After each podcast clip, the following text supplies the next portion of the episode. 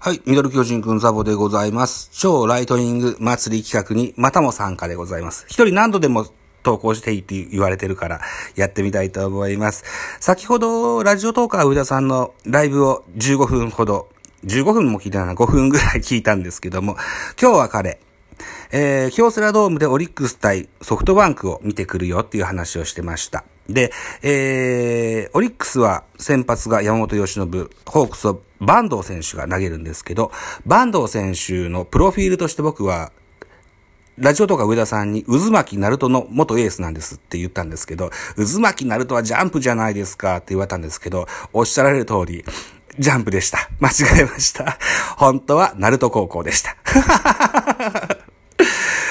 ということで、上田さんごめんなさい。ぜひ野球観戦楽しんできてくださいね。といったところでございました。ミドル巨人くん。